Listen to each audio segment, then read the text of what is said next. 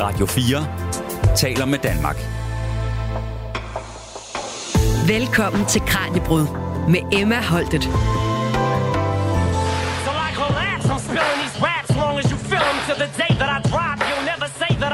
Nummeret her til I Collapse med Eminem har Time Magazine udnævnt som det ultimative træningstrack.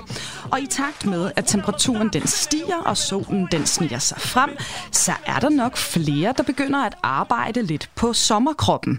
Men hvordan bliver du egentlig stærkere, strammere, hurtigere eller mere udholdende? Det finder vi ud af nu, når vi skiller skidt fra kanel, boster træningsmyter og dykker ned i, hvad forskningen rent faktisk kan bevise virker. Vi ser også på de seneste tendenser inden for træning og ernæring, og hvor Dimon peger hen. Så lad os se og kaste os ud i det. Velkommen her til dagens Kranjebrød. Du lytter til Radio 4. Og også velkommen til vores gæst i dag, der er med på en online-forbindelse. Det er Morten Hostrup, der er lektor ved Institut for Idræt og Ernæring på Københavns Universitet. Morten, tusind tak, fordi du vil være med. Det er så lidt. Og Morten, lige om lidt, der skal vi snakke mere om, om dit arbejde og det, du forsker i. Men inden da, hvad er sådan den mest hyppige eller, eller mest sejlivede myte, som du synes, du støder på, når det kommer til træning? Ja, der ved jeg dårligt, hvor jeg skal starte med. Men der er jo der er mange forskellige. Der er noget med træningszoner, såkaldte fedtforbrændingszoner, hypotrofizoner, altså det, vi kalder muskelvækstzoner, øhm, udstrækning, øhm, at man kan træne sig til lange, slanke muskler, og det er sådan nogle af de typiske, jeg støder på. Og det er altså de her myter, vi skal, vi skal blandt andet dykke ned i, når vi ser på, hvad, øh, hvad forskningen den egentlig siger på det her område. Og øh, jeg kan også afsløre, at der kommer altså også nogle spørgsmål sådan fra gaden og øh, almindelige danskere her i løbet af programmet. Så må vi jo se, om, øh, om det er nogle af de her ting, de også spørger ind til. Lige her til en start, Morten. Hvad er det, du forsker i til daglig på Københavns Universitet? Størstedelen af min forskning, det er, det er human fysiologi, og særligt inden for det, der handler om øh, præstation, præst, præstationsoptimering og alle de afarter, der måtte, der måtte være der. Det kunne være altså forskellige træningsstrategier, træningsmetoder, som man kan manipulere eller optimere det respons, man får ud af træningen. Det er også meget det, jeg laver af ergogene stoffer, og det er både de lovlige stoffer, som for eksempel koffein, men også de deciderede ulovlige, som øh, øh, dopingmidler, kigger jeg også relativt meget på. Der har jeg et stort fokus øh, på, på muskulaturen, øh, men også i forhold til, til lungefysiologi og lungemedicin. Og øh, vi skal jo som sagt dykke ned i sådan nogle forskellige mål i forhold til træning. Ikke? Vi skal se på, hvis man nu vil, vil øh, træne efter styrke, efter kondition, efter udholdenhed, og måske også lidt i forhold til øh, at, øh, at træne efter øh, vægttab osv. Men altså sådan på det helt generelle brede plan, hvor meget kan vi egentlig træne og spise os til, altså når det gælder de her forskellige målsætninger, hvor meget er så genetisk betinget? Jamen, alt det her, det handler selvfølgelig i, i sidste ende om formål. Øhm, og, og nu har du så nævnt de her forskellige kategorier. Øhm, det er klart, at træning vil trumfe alt det andet. Altså hvis ikke du træner øh, konditionstræning, så, så kommer du ikke i, i super god konditionel form. Mm. Øh, uanset hvor gode gener du har, eller hvor godt du spiser. Det samme med udholdenhed. Hvis ikke man træner udholdenheden, jamen så den kan du ikke som sådan bare spise dig til. Øh, og, og det samme med muskelstyrken og muskelmassen. Det er, der er det igen træning. Træning vil trumfe det andet. Så mm. hvis ikke vi træner, så kommer du ikke rigtig nogen vejen. Øh, så øh, spiller generne selvfølgelig noget. Altså, du bliver jo ikke øh, du, du vinder ikke øh, 100 meter øh, konkurrencerne, hvis ikke du har en genetisk disposition til det. Du vinder heller ikke maratonløbet, hvis ikke du har en genetisk disposition til det.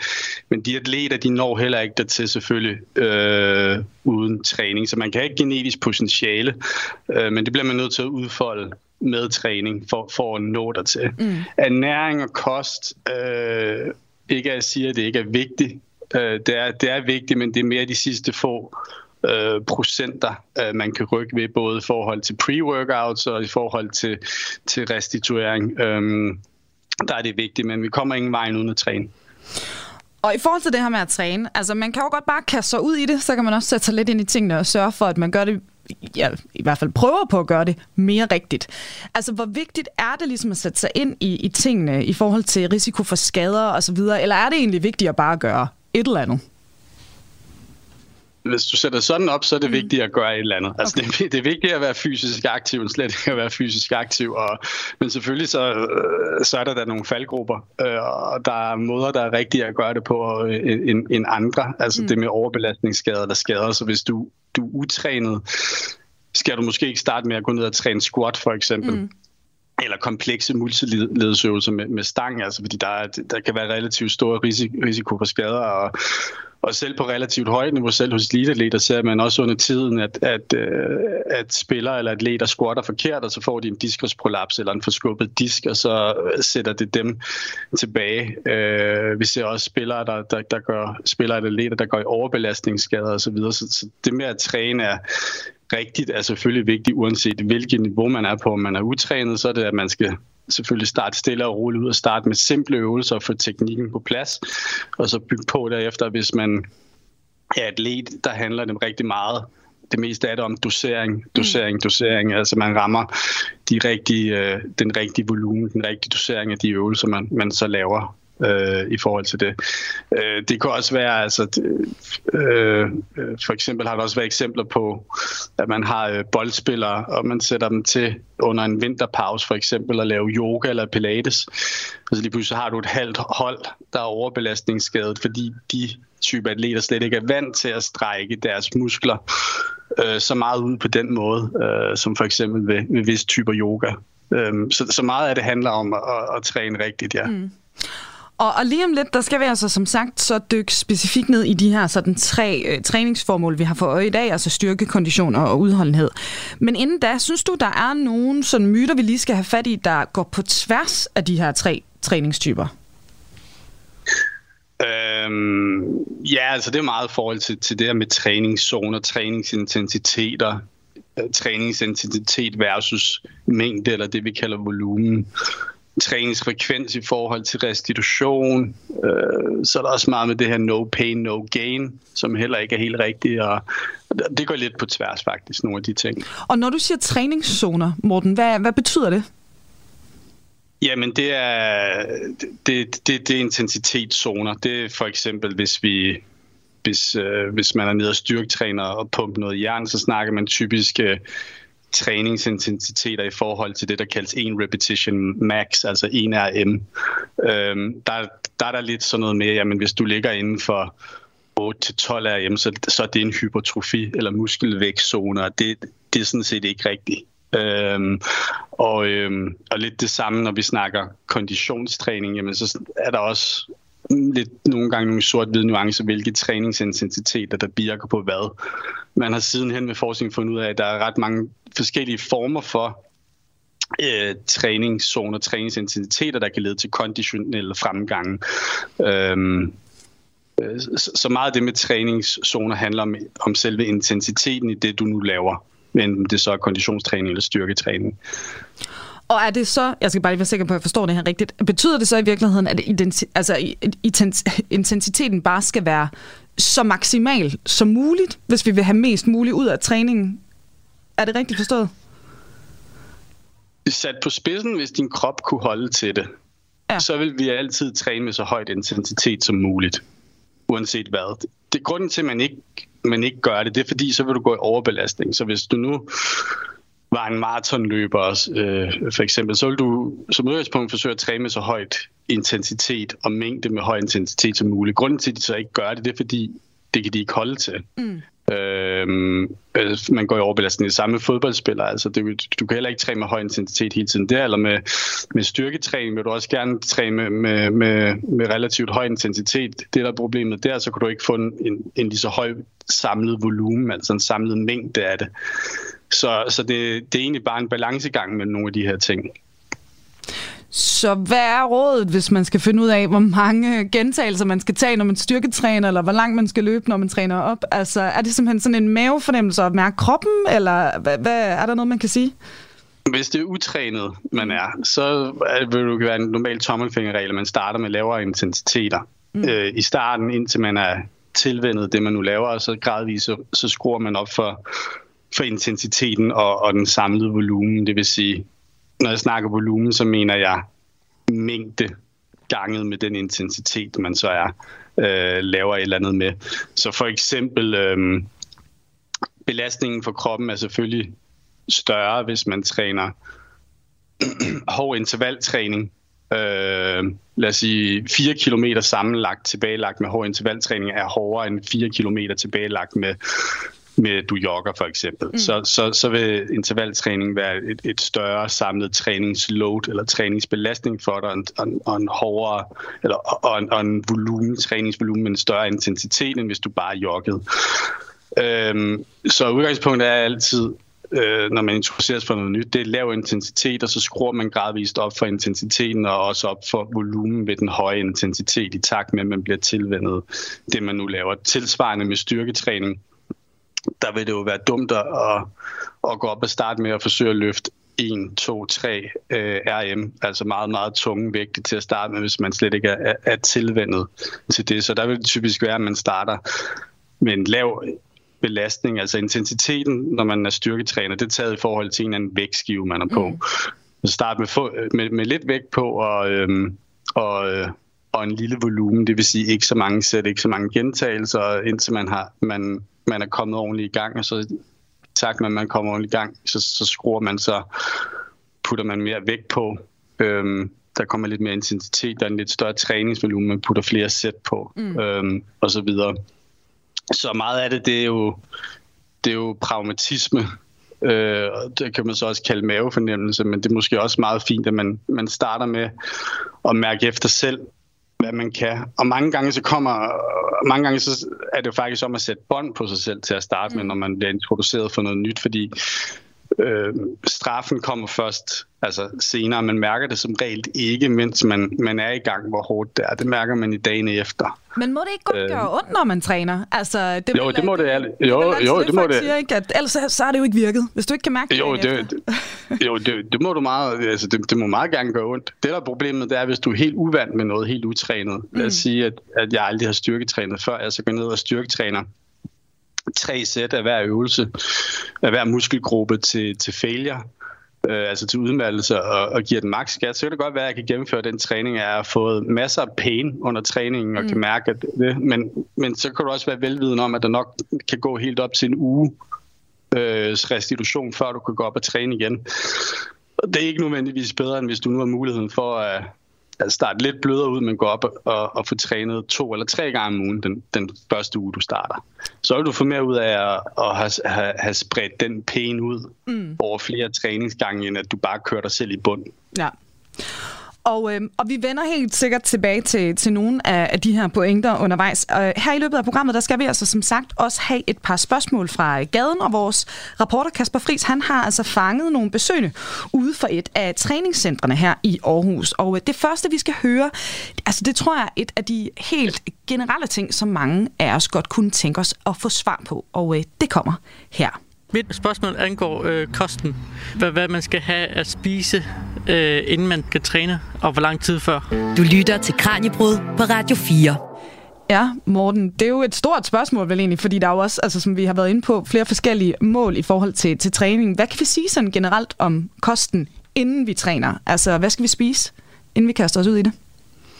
Ja, så øhm, så man snakker om den korte periode op til, og så snakker man om den længere periode op til. Så, så det kommer også lidt an på, hvad, hvad niveau og formål. Hvis du er en almene øh, person, så, øh, så er det fint nok at spise noget et par timer, to-tre timer op til, øh, så man har lagt en bund, og det behøver ikke at være øh, raketvidenskab. Det kan bare være øh, almindelig typisk dansk frokost eller typisk dansk måltid med et par rugbrødsmad, det kan også være pastasalat osv.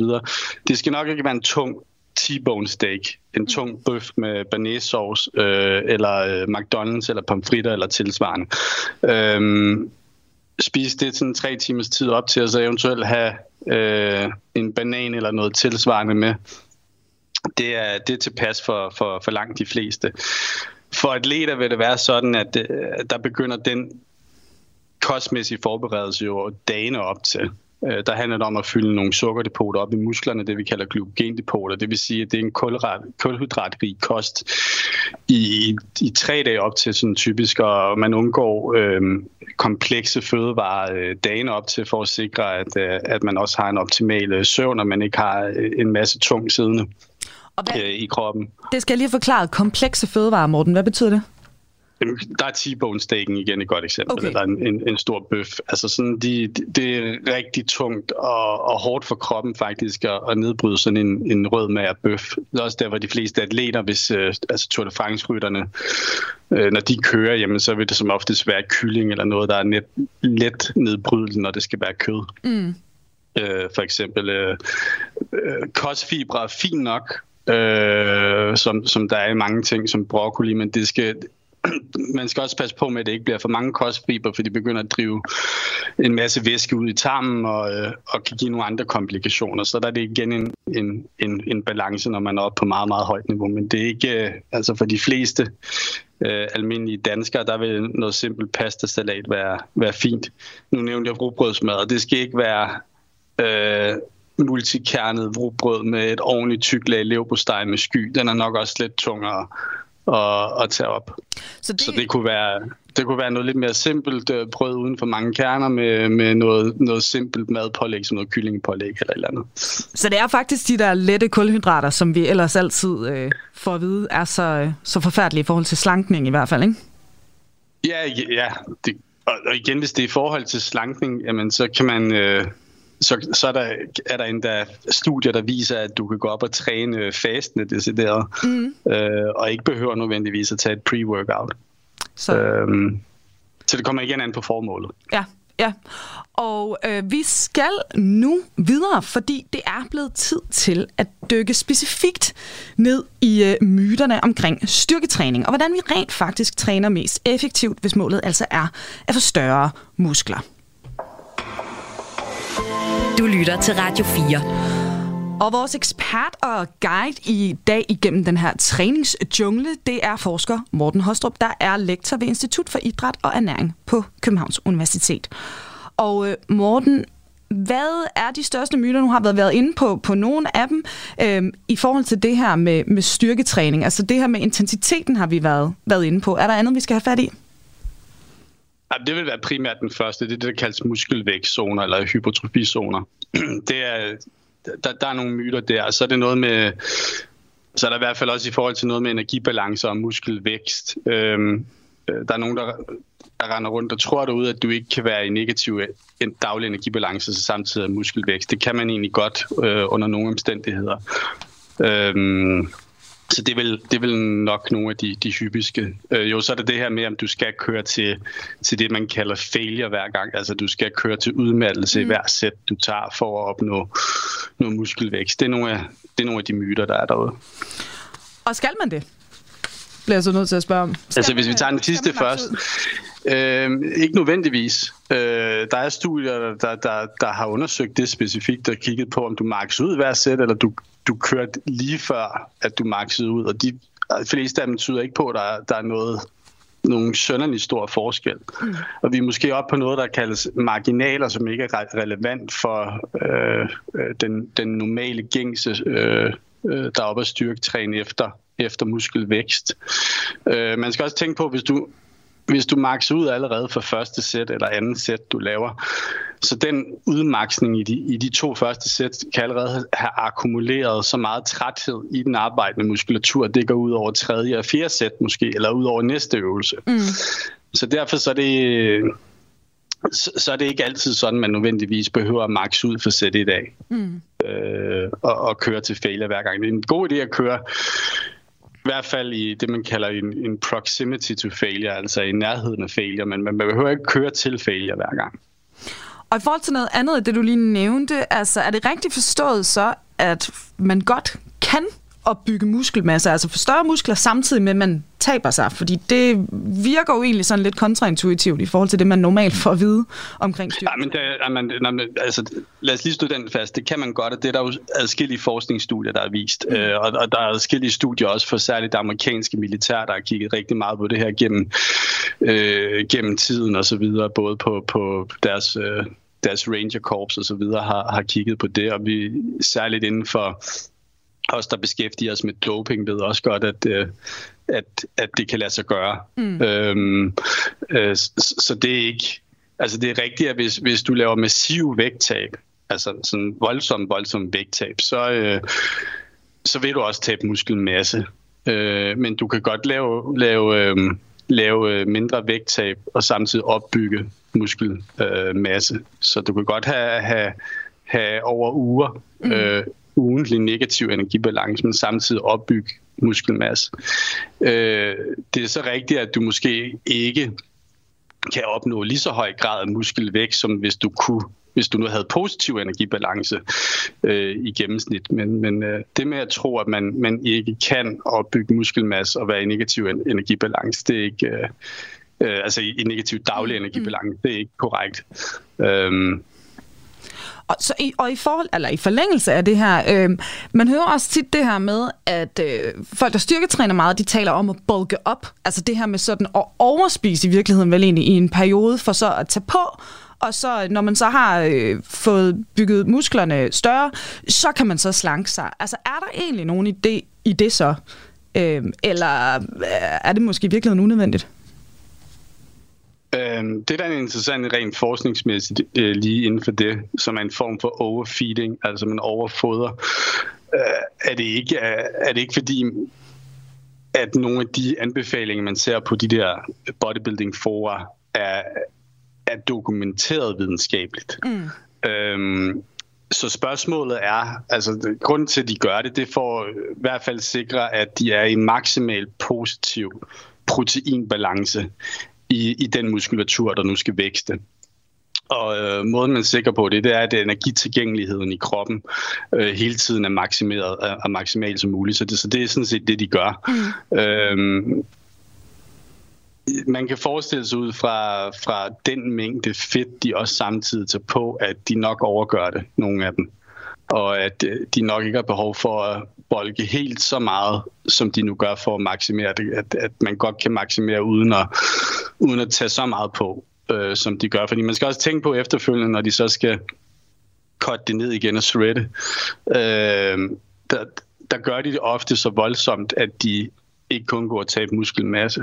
Mm. Øh, så, så det er lidt noget af det er lidt counterintuitivt, men det er jo noget, der har, der, hvor der er akkumuleret meget, meget det, man kalder øh, anekdotisk eller praktisk evidens for det, fordi det er jo noget, de gør mm. bodybuildere, så, så der må, altså sådan pragmatiske forskningsmæssige tilgang må være, at, at der er nok en grund til, at de gør det, men altså videnskabeligt er det ikke veldokumenteret, at, at der skal så voldsom overfeeding til, som det de gør. Og, som jeg hører på det, du siger, så altså, om, om det her anekdotiske, så der på en eller anden måde er en idé i at gøre det. Forskningen kan i hvert fald, som du siger, ikke pege på det. Men det lyder som om, der er, der er i hvert fald ingen idé i, at almindelige folk, der, der træner. Nej, nej, nej, nej, det, giver, det her, ikke? nej, nej, det giver ingen mening. Nej. Altså, det giver ingen mening. Altså, det, der er et rationale i, at man, man sørger for at holde sig øh, i så høj energitilgængelighed, at at man sikrer sig hele tiden optimal øh, proteinsyntese i, i den muskulatur, der nu skal vækste. Mm.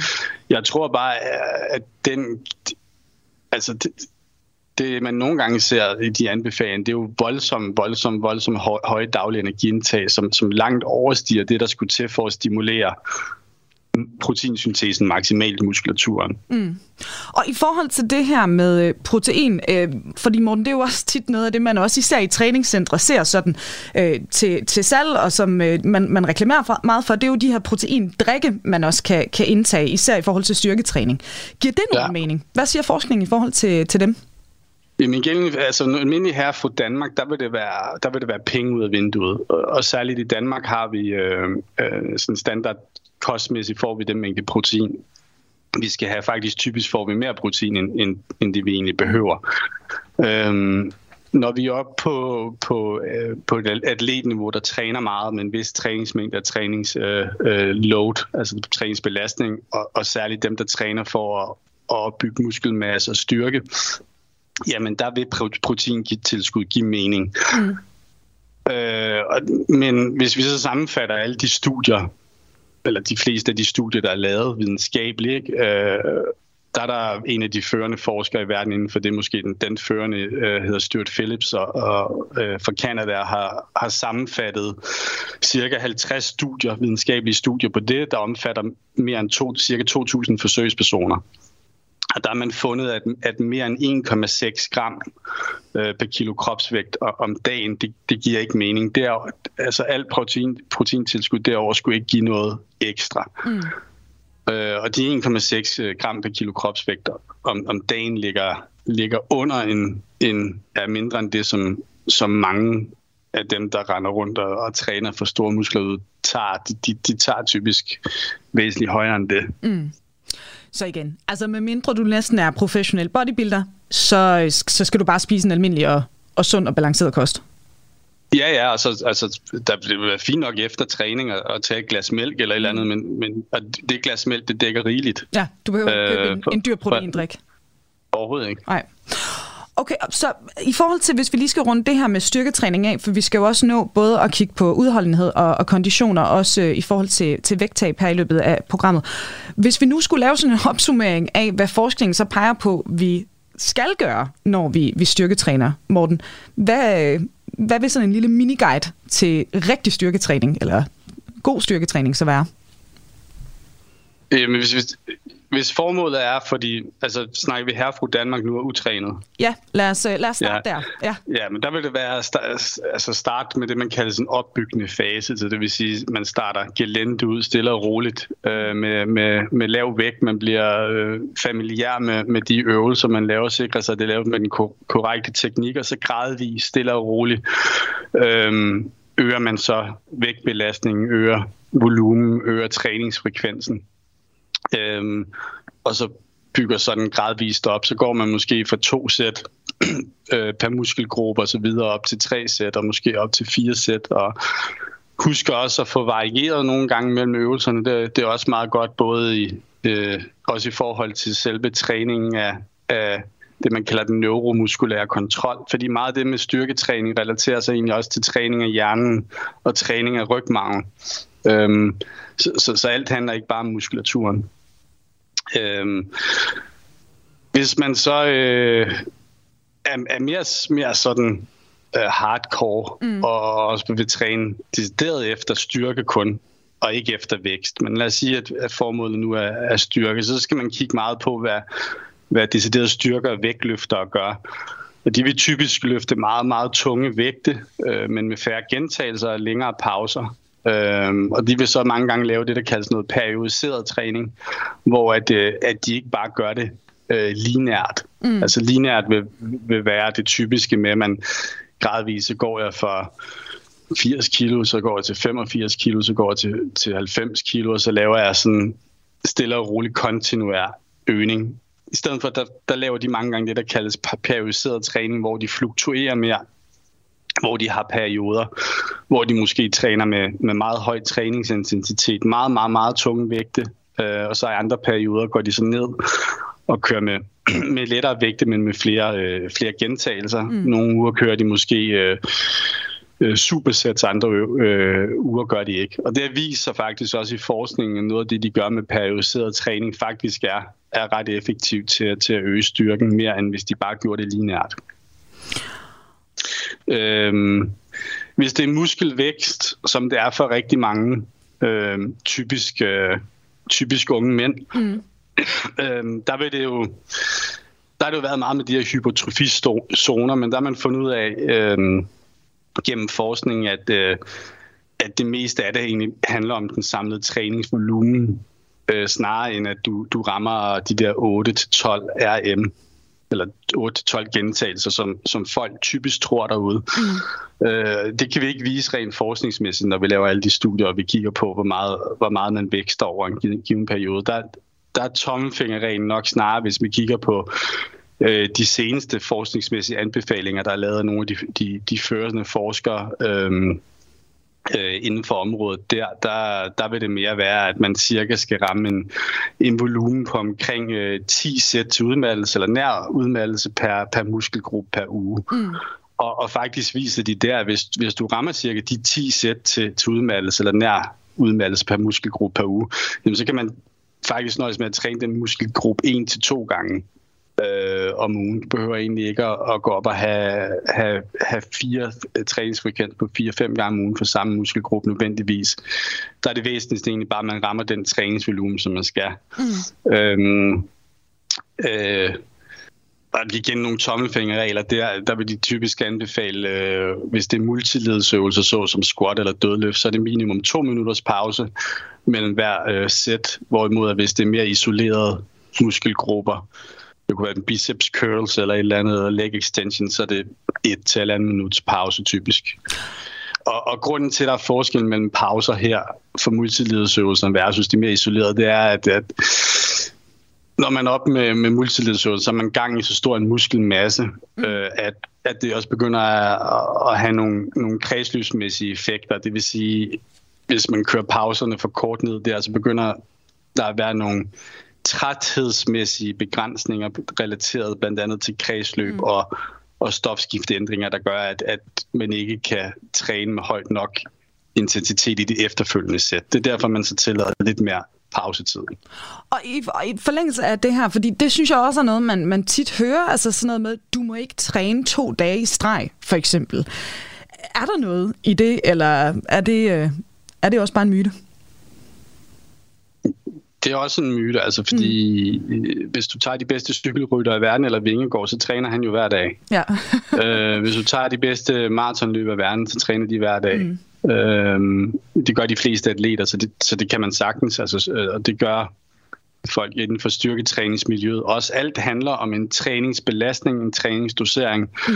i forhold til træningsbelastning. Så det er klart, hvis jeg, hvis jeg har en, en træning, hvor jeg har givet den max, max gas og, og kørt mig helt ud til, til grænsen, så skal jeg nok ikke gøre det samme dagen efter. Mm. Så, så kommer der i hvert fald en, over, en ris- vis risiko for en overbelastning. Ja. Så du kan godt træne flere dage i streg. Øh, igen, der kommer det an på, øh, hvor trænet du er i forvejen, hvor vand du er i forvejen, og hvordan du, du, du ser den træning. Ja. Og vi hopper her med videre, for nu skal vi springe ud i konditionstræningen. Du lytter til Radio 4. Og til nye lyttere, vi er i fuld sving med dagens Kranjebrud, dit daglige videnskabsprogram, hvor vi i dag sammen med Morten Hostrup skiller skidt fra kanel og ser nærmere på, hvad der ifølge forskningen egentlig virker, hvis vi vil træne os til at blive stærkere, hurtigere eller mere udholdende. Og fra styrketræningen, der bevæger vi os altså nu over til konditionen. Så Morten, hvor øh, er det myterne er henne i forhold til det her med konditionstræning? Hvad, øh, hvad præger ligesom øh, folks tankegang der? Altså, noget af det, som, som, som jeg oplever, det er lidt... Øh, det er lidt, at der er nogen, der render rundt og tror, at man nødvendigvis kan, kan opnå det samme med konditionstræning, altså opnå samme niveau. det kan man ikke. Og så også lidt nogle gange, at øh, det vil typisk være folk inden for, for de klassiske udholdenhedstræningsmiljøer, øh, som, som, som siger, at fodboldspillere eller håndboldspillere er, er i dårlig form eller i dårlig kondition. Okay. Og det er lidt at sammenligne, det er lidt at sammenligne æbler og pærer. Mm. Så der er virkelig stor forskel på at øh, for eksempel kunne løbe hurtigt, og jo selvfølgelig også over en rimelig lang periode, men, øh, men altså en mere intens periode som, som fodboldspiller, og så at være ultraløber eller maratonløber eller lave nej. Ja, ja, kæmpemæssig, ja. kæmpemæssig forskel. Hvis, hvis, vi, hvis vi måler, øh, hvis vi laver tester, øh, der er mere fodboldspecifikke og skal måle mm. øh, fodboldspillers kondition, øh, så vil de fodboldspillere i de test til hver en tid slå de bedste maratonløbere i verden. Øhm, så, så, så, så det er to forskellige... Øhm, Altså, det, det, det er forskellige arbejdskrav, det er forskellige former for kondition. Du lytter til Kranjebrud på Radio 4. Hvis vi nu kigger på den almindelige dansker, der gerne vil forbedre sin egen kondition, hvor lidt kan vi måske i virkeligheden træne for at få en øh, forbedret kondi? Ja, hvis du kommer for ingenting, mm. så er det nok at rejse sig op og, og, og gå en tur øh, fra sofaen. Mm. Øhm, der, der skal sådan set ikke mere til. Øh, hvis det så er, er lidt mere, øh, jamen så øh, for nogen, der ikke er vant til at lø, løbetræne, men godt kan gå, jamen så det er bare, at det er en træning om ugen, som, som, øh, som løb vil også være tilstrækkeligt til, til at rykke. Mm. Så, så hvis vi kommer fra et meget lavt udgangspunkt, så skal der faktisk meget, meget, meget lidt til. Mm. Og gradvis, jo, jo mere trænet vi, vi bliver, så skal der selvfølgelig øh, mere og mere til. Så begynder den her altså kurve, øh, hvormed vi kan stige kondital, begynder også gradvist at, at, at flade ud. Så, så for de utrænede, der, der skal ikke særlig meget til. Der kræver det egentlig bare, at vi, vi kommer ud af gang en til to gange om ugen for at nå et vist niveau. Når vi er oppe på det niveau, skal der, altså, der skal, selv hvis vi er oppe at træne, lad os sige, tre gange om ugen, mm. og, og har lavet noget intervaltræning også, øh, og er i stand til det, jamen så efterfølgende skal der ikke særlig meget til at vedligeholde. Der kan man endda trappe ned igen og træne måske en til to gange om ugen, og så nogenlunde vedligeholde. Mm. Så, så det gør ikke noget, at man i perioder egentlig skruer lidt op for at komme, komme i form, og for at der så skal mindre til for at vedligeholde det bagefter. Og rigtig mange, igen, når vi kigger på de almindelige danskere, ikke atleterne, altså mange får jo også pulsen oppe og konditionstræner for at tabe sig. Er der nogle almindelige misforståelser i forhold til det, som du også stod på? Jamen, det er det med, med fedtforbrændingszoner. Mm. Øhm, og, og det, fedtforbrændingszoner berører sig egentlig på, at man ved sådan rent fysiologisk, at, at jo lavere arbejdsintensitet, altså jo, jo lavere intensitet man, man løber med eller cykler med, øhm, altså jo, jo lavere puls, øh, jo højere er, øh, jo mere fedtforbrænding er der i forhold til kulhydratforbrænding. Sådan er kroppen øh, strukket sammen. Øh, så øh, hvis vi arbejder, hvis vi går en tur stille og roligt, eller cykler meget stille og roligt, så vil der være en stor fedtforbrænding. Men i takt med, hvis vi så skruer intensiteten op, så vil kroppen gradvist skifte over til kulhydratforbrænding, fordi det, den energiomsætning, der kræves for, at vi arbejder ved højere intensitet, det kræver, at, at, at øh, vi kan danne energi hurtigt i muskulaturen, og der er kulhydrat et hurtigere substrat end fedt er. Mm. Så det er derfor, vi hopper over på kulhydratforbrænding. Så tanken med det her med fedtforbrændingszoner, det har været, Nå, men øh, vil det så ikke være en idé bare kun at træne øh, i fedtforbrændingszonen, fordi så forbrænder jeg jo kun fedt. Mm. Det er også rigtigt nok rent i teorien, men, men i praksis vil det være sådan, at, at kroppen den, den gør sit kalorieregnskab op, så at sige, så der er, det bedre, der er det bedre egentlig bare at få kværnet en masse kalorier af og få brændt en masse kalorier, så skal den nok selv regulere ind bagefter mm. i, i forhold til det. Så, så der er det bedre egentlig at, at træne med så høj intensitet, man, man kan for at få en mere forbrænding øh, samlet set i, i kilokalorier. Men de så kommer på kulhydrat. Øh, det er sådan set ligegyldigt. Mm. Det handler simpelthen fordi, bare om, hvor mange kalorier vi, vi får brændt af. Ja, fordi det handler om et samlet kalorieregnskab, mm. hvis jeg skal tabe mig. I, i forhold til vægttab, der, der, der er det bare kalorier, man skal til. Der handler det om at komme i så, så høj øh, negativ energibalance som muligt, samtidig med, at det stadig er, er tåligt for en, til at man, man kan blive ved med det. Sy- til syvende og sidst, det med vægttab handler jo, handler jo mange gange om øhm, øh, at få, få vanerne opbygget, så man får det gjort. Mm.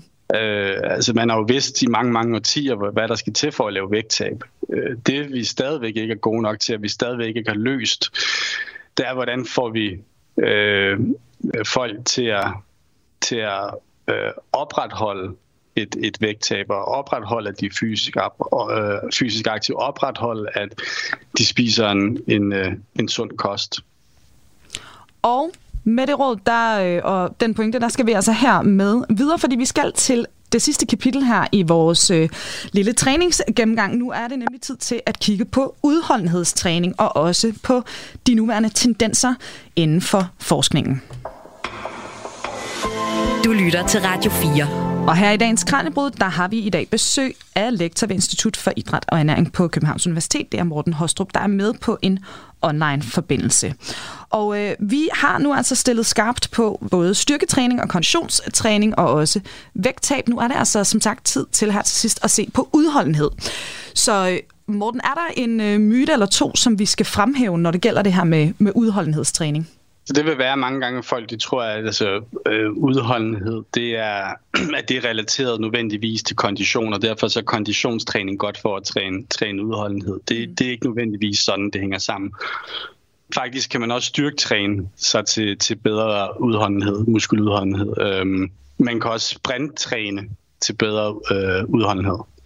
Så, det, så det, igen, det, der kommer det an på, øh, hvad man skal. Der er forskellige former for udholdenhed. Mm. Øh, øh, der er det, man kalder en koncentrisk udholdenhed, der er en isometrisk udholdenhed, der er en ekscentrisk øh, udholdenhed.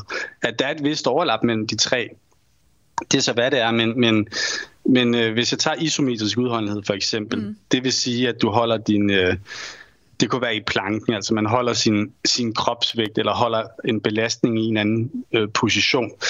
Øh, den udholdenhed øh, kan trænes, hvis man træner det, der kaldes isometrisk træning. For eksempel, man ligger i planken hver dag. Øh, og den er ikke nødvendigvis relateret til, om du, du er ude og lave masser af løbetræning hver dag osv., eller øh, du, at, at du laver noget andet. Så der er mange måder at træne udholdenhed på, og udholdenhed er langt mere sådan bredt fysiologisk øh, aspekt og begreb end en klassisk konditionstræning eller styrketræning for eksempel er. Og altså, nu har vi jo talt meget om intensitet, og det her med også at max ud og så videre. Altså, i forhold til det her med udholdenhed, der må der vel også være noget med, altså, at man også altså, gør det her i virkelig, virkelig lang tid, eller hvad? Altså, er det vigtigt at gøre det længe, når nu det handler om, om udholdenhed? Det behøver ikke nødvendigvis at være længe. Sprintudholdenhed for eksempel. Mm. Hvis jeg er øhm, 400 meter løber, mm. så skal jeg have en, en god sprintudholdenhed, fordi jeg, jeg, jeg skal kunne opretholde stort set så tæt på min topfart som overhovedet muligt gennem hele øh, alle 400 meter, ellers så vinder jeg ikke. Mm. Øhm, øh, det, det kunne endda også være for 100 meter løbere. Øh, de fleste af os, vi vil, vi vil, når vi løber 100 meter, der vil vi nå vores tophastighed efter 30 meter, hvis vi er nogenlunde habil. Mm. Så vil vi opretholde vores tophastighed ind til 70 meter, så vil tophastigheden begynde at falde for mange af os. Det er fordi, vi ikke er udholdende nok i forhold til sprintudholdenhed. Øh, det samme med 400 meter løber og, og, og så videre. Så det behøver ikke nødvendigvis at være, udholdenhed behøver ikke nødvendigvis kun at være relateret til noget, der er meget, meget, meget lang tid. Mm det er i relation til det arbejde, vi laver, eller den idræt, vi nu laver, eller hvad, hvad vi nu foretager os. Du lytter til Kranjebrud på Radio 4. Morten, der er lige nogle myter, vi skal tage fat i. Helt i starten af programmet, der nævnte du det her med udstrækning. Og det er jo virkelig sådan en, en almen ting. Alle tænker både i forhold til, når man har styrketrænet, eller løbetrænet, eller alt muligt andet, så skal man strække ud. Hvad siger forskningen egentlig i forhold til, til det? Er det en myte, det her med, at det er godt at strække ud? Efter træning for eksempel? På et generelt plan, der, der er det en myte, ja. Altså, mm. der er ikke noget, der tyder på rent forskningsmæssigt. Der er lavet rigtig mange studier nu efterhånden gennem mange, mange årtier. Der er ikke noget, der tyder på, at det skulle gøre, at du restituerede hurtigere og kom der hurtigere. Der er heller ikke noget, der tyder på, at det skulle give mindre ømhed. Uh, hvis vi kigger på forskningsundersøgelser bredt set på mange tusind forsøgspersoner, så kan vi altså ikke se det.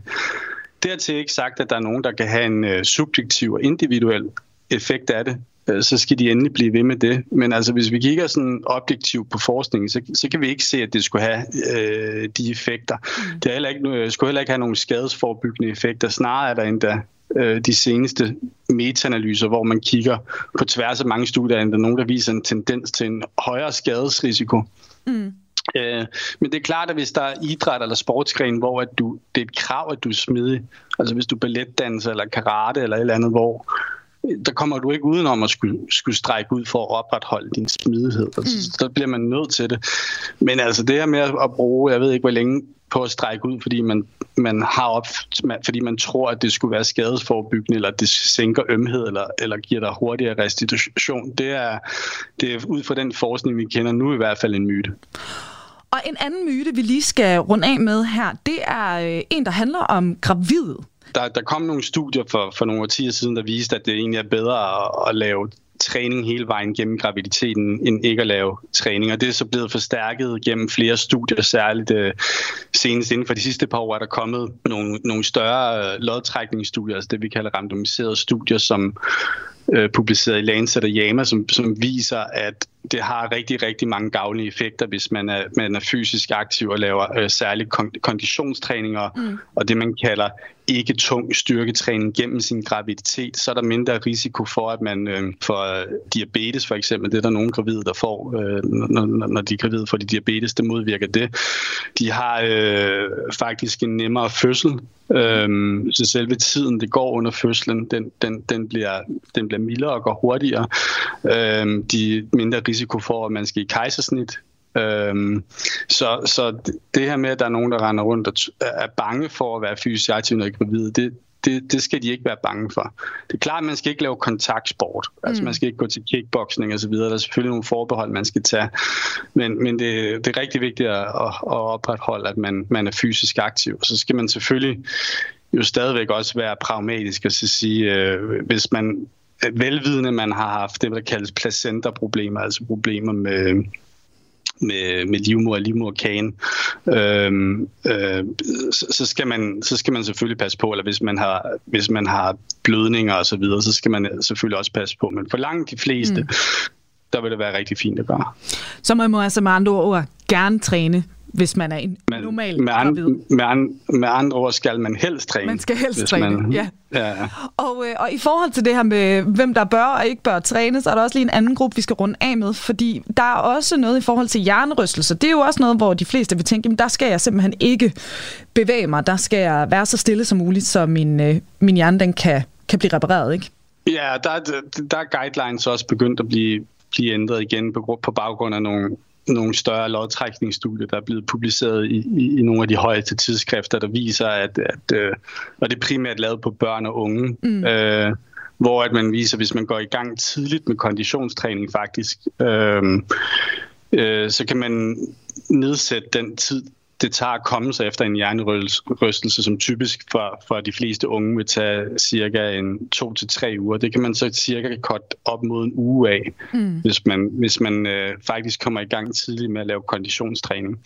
Så man skal ikke være bange øh, for at komme i gang. Det er faktisk bedre, at man, man kommer op øh, af sengen og, og går og får lavet noget. Man skal selvfølgelig ikke gå ud og, og give den maks gas, men, øh, men det er vigtigt, at man kommer ud og, og, og lige får gang i kredsløbet, så, så ser det faktisk ud til på alle parametre. Der er flere studier, der viser det nu. Mm. Øhm, så man skal i hvert fald ikke ligge stille. Og lad os lige her, inden vi runder af, øh, tage et øh, lytterspørgsmål til. Det kommer her. Jamen, jeg kan jo godt mærke, at jeg er blevet lidt ældre, øh, og, og jeg kan jo også godt mærke, at jeg kan ikke træne på samme måde, som jeg kunne, øh, da jeg var ung. Og øh, så skal jeg jo lægge træningen lidt om, øh, for ellers så får jeg sgu overbelastningsskader.